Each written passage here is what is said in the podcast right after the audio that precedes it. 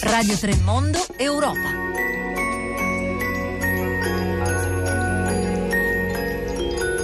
Buongiorno Anna Maria Giordano, benvenuti oppure bentornati all'ascolto di Radio 3 Europa che eh, ritorna a Davos, da dove riparte o parte anche un nuovo futuro dell'Unione Europea.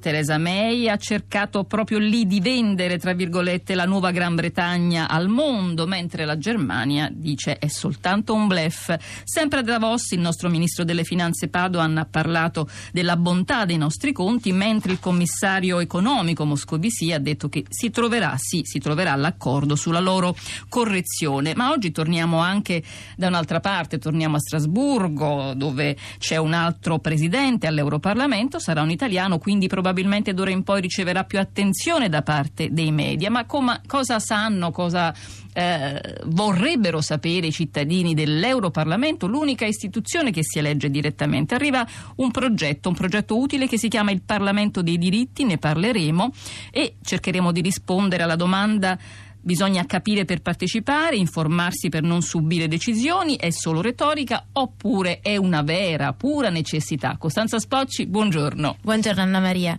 Allora, i nostri ascoltatori hanno già mandato alcuni messaggi su, su Facebook e ehm, hanno commentato dicendo, ad esempio, c'è Gino dice io voglio un'Europa che mi permetta di dire sono europeo.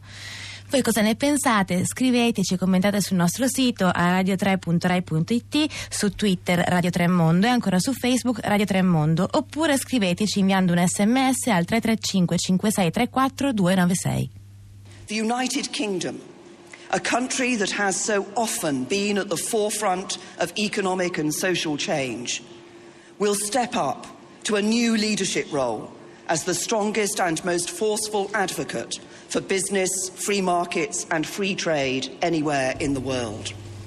Theresa May, la leader che ha guidato e guiderà la Gran Bretagna fuori dall'Europa, non è forse più tanto disposta a dire io sono europea, Costanza, come vorrebbe l'ascoltatore, ma è andata a Davos a dire che la Gran Bretagna sarà leader della globalizzazione solidale e ha offerto appunto la sua disponibilità eh, al mondo intero. A Davos c'è stata in questi giorni Tonia Mastrobuoni, inviata di Repubblica. Buongiorno. Buongiorno a voi. Allora, innanzitutto mh, ha funzionato l'operazione di marketing di Teresa May? Ma non molto, eh, lo, lo, ne accennavi anche tu prima, ieri Wolfgang Schäuble le ha risposto. Primo, che le operazioni, che le, le, trattative che riguardano una delle cose più importanti per una città finanziarizzata come Londra, cioè il cosiddetto passporting, quindi eh, come dire, una sorta di eh, Schengen della finanza, no? il, la, la, la, la, libero accesso, insomma, la, la, mancanza di frontiere insomma, sostanzialmente tra, tra, i paesi dal punto di vista finanziario, sarà una trattativa difficile, quindi ha mandato un avvertimento molto chiaro. E, e poi ha usato una, una, un detto in tedesco molto famoso, dice non, mm, insomma, quello che viene cucinato con una certa temperatura poi non viene mangiato alla stessa temperatura. Quindi i tedeschi sono molto così, come dire, drammatizzano su questa e, ipotesi e... di hard Brexit, però e, e, e chiudo, eh, la reazione della finanza è stata immediata perché stanno cominciando a sbaraccare tutti i grandi gruppi eh, finanziari, le grandi banche d'affari, quindi mi sembra che la risposta più eh, chiara, più realistica alle parole di, di, May e alle sue probabilmente false promesse, perché non, non vedo come un paese eh, che si va impoverendo possa diventare leader eh, di un mondo globalizzato, eh, sempre no, con l'assunto che eh, la finanza abbandonerà Londra. E infatti, e infatti Tonia Mastrobuoni, eh, mh, sicuramente Theresa May ha provato a offrire il lato buono del Brexit, poi probabilmente si è fatta forte eh, dell'eco che potrebbero avere o potranno avere le sue parole dall'altra parte eh, dell'oceano con Donald Trump, però di fatti un po' offuscavano le parole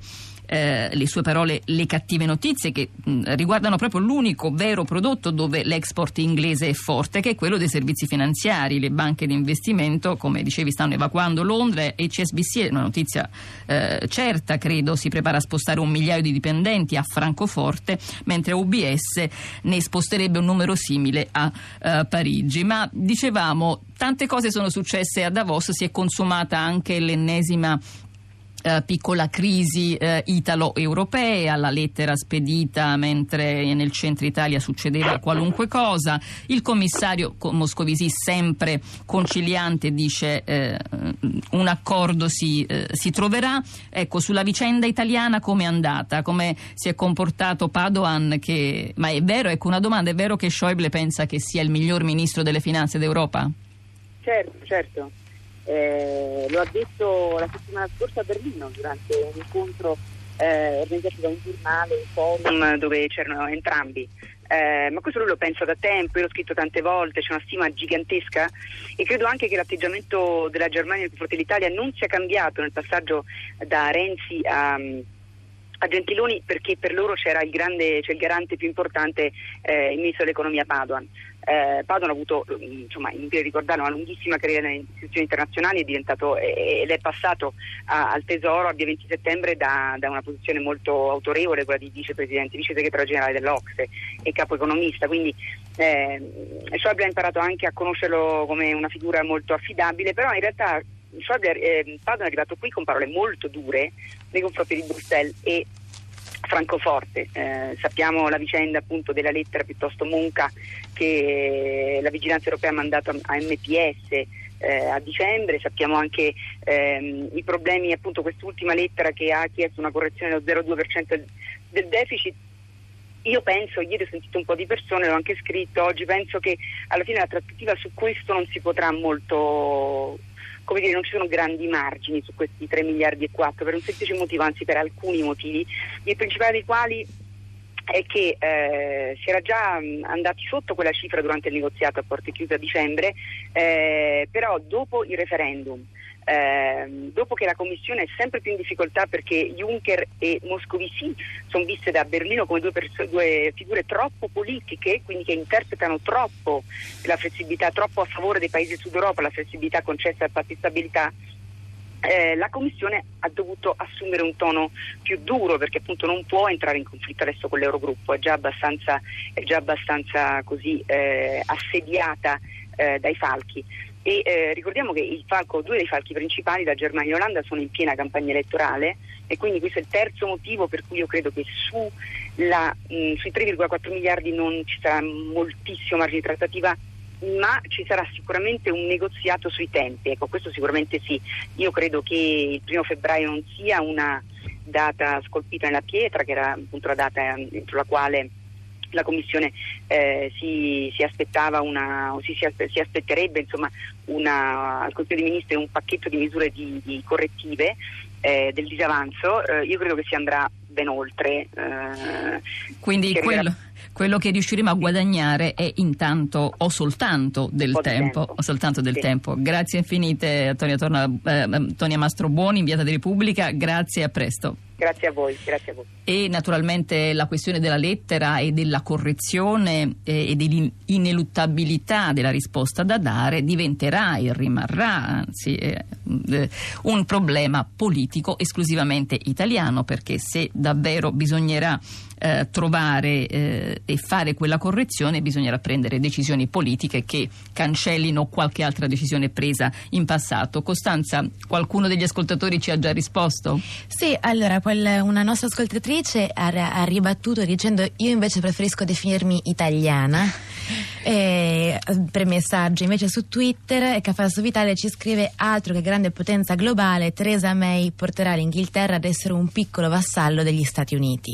E anche questa, su questa profezia eh, odierna torneremo, la profezia della nostra ascoltatrice, nella giornata dell'insediamento di eh, Trump. Eh, abbiamo parlato a Radio Tremondo eh, in una delle puntate scorse proprio di questo nuovo asse che si staglia al nuovo orizzonte mondiale, però noi vorremmo cercare delle eh, risposte positive ai dubbi e alle, agli scetticismi dei nostri ascoltatori. Lo faremo tra un attimo parlando di un progetto che si chiama proprio il Parlamento dei diritti.